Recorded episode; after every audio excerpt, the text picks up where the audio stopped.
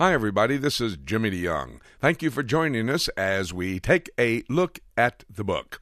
I have in my hand a five part audio series on CD entitled The Babylon Factor. How does Iraq and what is going on in that region of the world play into the end time prophecy that is found in God's holy word. Well, that's what we deal with in this particular series, a five part, five hour series on CD. It's an audio series entitled The Babylon Factor. This time we're going to look at Ishmael's true legacy. You might remember Abraham and Hagar, the Egyptian handmaiden for Sarah, had a son. His name was Ishmael. What did he do? Well, he established one nation. He did not father all of the Arab world. We'll get into that in just a moment as we take a look at the book. This is a must listen for you. The Babylon Factor will explain why the United States military might is in Babylon, or that's the biblical name for modern day Iraq today. So let's take a moment now and listen to Ishmael's true legacy. Go back, if you will, with me to the 16th chapter of the book of Genesis. That's first where we read about Ishmael. Let's study just a few moments about Ishmael, if you will, with me. 16th chapter of the book of Genesis. In the 16th chapter of Genesis, now, verse 1 Now Sarai, Abram's wife, bare him no children, and she had an handmaiden, an Egyptian, whose name was Hagar. Now, by the way, that should show you something right there in the first verse. If you think, and if has been propagated by many Bible teachers and others of the world, that Ishmael is the father of the Arab world, there is one Arab nation in particular, in fact, the most populated Arab nation in all the world, 68 million in total number, Egypt, was not fathered by Ishmael. Hagar, the Egyptian handmaiden. It's pretty tough for the child of Hagar to father the people which she comes from, isn't it? So Hagar, the Egyptian handmaiden, was not fathered by her son. Does that come across? I mean, that, uh, that starts to give us a clue that at least all of the Egyptian world was not fathered by Ishmael. And the story goes that Sarai can't have any children, so she has a handmaiden, Hagar. She offers Hagar to Abram, and she says, Abraham, would you please take my handmaiden? Uh, you can impregnate her. We'll have uh, uh, uh, uh your lineage. maybe the, this will be the way we get the son of promise. And they go through that act. And then Jesus Christ shows up, chapter 16, verse 7. And the angel of the Lord. Now, that is a term defining the pre incarnate appearance of Jesus Christ, because this person is going to talk face to face with Hagar.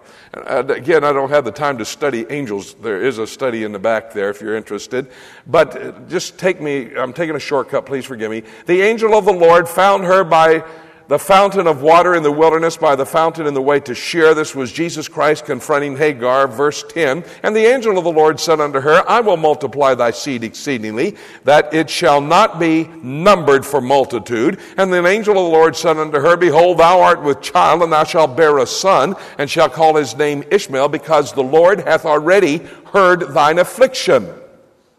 Here's the character of Hagar, verse 12. And he will be a wild man. His hand will be against every man, every man's hand against him, and he shall dwell in the presence of all of his brethren. The attributes or characteristics of Hagar a wild man who will bring his hand against every man, and every man's hand will be against him, and he shall dwell among his brethren. Ishmael, the son of Abraham and Hagar, the Egyptian handmaiden. And the angel of the Lord said, I will multiply thy seed. Now, just in case you don't agree with me that Ishmael did not father the Arab world, we'll come back to chapter 16, but go back to chapter 10 just a moment. I told you there's all kinds of exciting things that you can study in genealogies. Chapter 10, let me just read with you, starting in verse 6. We touched base with it, it began yesterday, but look at here again, verse 6. And the sons of Ham Cush. That's the Hebrew word for what we know today as Ethiopia, Sudan, and Somalia, all Arab countries. and Mizraim. That is the, the Hebrew word for Egypt. And Put, that's the Hebrew word for Libya. And go down then to verse 8. And Cush begot Nimrod, verse 10. And he began his kingdom in the land of Shinar. That's modern day Iraq.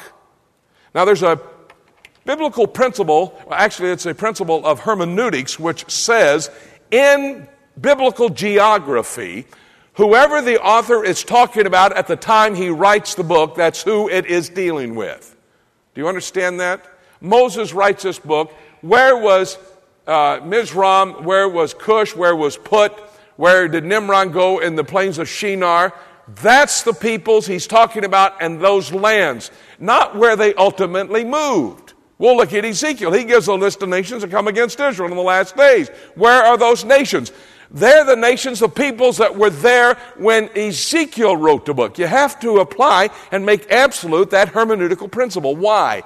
Because otherwise, these people move to different locations. In fact, then all of prophecy would be fulfilled in the United States. This is the most cosmopolitan nation in the world. Peoples from all over the world have come together here to build this nation. And so that hermeneutical principle needs to be applied. Now, see who I've just talked about? Mizraim, Egypt, Put, Libya, Cush, Sudan, Ethiopia, Somalia. Oh. Nimrod goes to, what is Iraq? You see the Arab nations I'm bringing in? That uh, are 500 years before Abraham ever comes on the scene? And before Ishmael, 560 years? I'm sick and tired of you people listening to these prophecy teachers on national television. I'm going to name them right now. These people who were telling us that all these Arab peoples are under Father Abraham because he fathered Ishmael, Ishmael fathered the Arabs. I'm going to name those turkeys right now. Peter Jennings of ABC, Tom Brokaw of NBC, Dan Rather of CBS. That's what you're listening to. You're not studying the Word of God. It's simple. I just read it. I'm no genius. I just read the book. And there they are. 500 years. Oh, I could go on. Where did Jordan come from? Well, Jordan, you remember the top two thirds? Jordan is biblically divided into three parts Ammon, Moab, and Edom. The upper part, Ammon, middle part, Moab, lower part, Edom. Who are Ammon and Moab? They were the sons, a result of an incestuous relationship between Lot and his two daughters after their mother turned to a pillar of salt when she looked back. Thus, Ammon, Moab. Who was Edom? Edom was Esau, who in the 36th chapter of the book of Genesis was sent to live in Mount Seir. Mount Seir is the mountain range that includes the location called Petra today. And so, another Arab world. Well, only Edom was from Father Abraham. You see what I'm saying? The Arab world didn't come from Ishmael. His legacy is not the Arab world. In fact, let's go back to chapter 16 and we'll look again and let's see if we can trace just a moment what he did bring into existence. This is important because this is going to be an absolute example of the Babylonian form set in place. One world religion, a one world government. Chapter 16, verse 12, and he will be a wild man his hand will be against every man, and every man's hand against him. And he shall dwell in the presence of all of his brethren. Go to chapter 17 and verse 20. And as for Ishmael, again, Jesus Christ continuing to talk to Hagar, his mother, chapter 17. And as for Ishmael, I have heard thee. Behold, I have blessed him, and I will make him fruitful and will multiply him exceedingly. Twelve princes shall he beget, and I will make him a great nation. Do you notice what that just said? Listen to me. I will make him a great nation. Did I articulate that effectively enough? One nation. I will make him a great nation. He will have 12 princes, 12 sons. I will make him a great nation. No place in the book does it say he's going to make him nations. This is Jesus speaking. Go to the 25th chapter of the book of Genesis. 25th chapter of Genesis is packed full of information. Sometime on your own, study the 25th chapter. It talks about all the descendants of Abraham Keturah, his second wife, Sarah, his handmaiden, uh, Hagar.